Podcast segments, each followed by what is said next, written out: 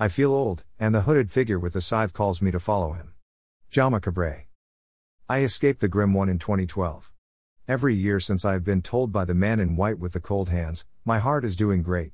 Still, I can't help but feel the scythe is on the return swing with my neck the target for the curved blade traveling along a can't miss trajectory. The first round, I simply ignored his call. Next time he will deliver a knockout blow, a sucker punch I won't see coming. This is the future I ponder at least once a week, sometimes more frequently. I contemplate every pain, each sickness, and go to bed wondering if I am going to sleep for the last time forever. And what then? Do I transition to Valhalla? Nirvana? Cross Styx? Pass through the pearly gates with a shake of Peter's hand? Come back for a next life or dwell in terminal blackness? We like to believe we know, but knowing is always beyond the cusp of the stars. The eternal question since man emerged from primordial slime and gained a modicum of consciousness and looked toward the heavens for answers. January 3, 2019.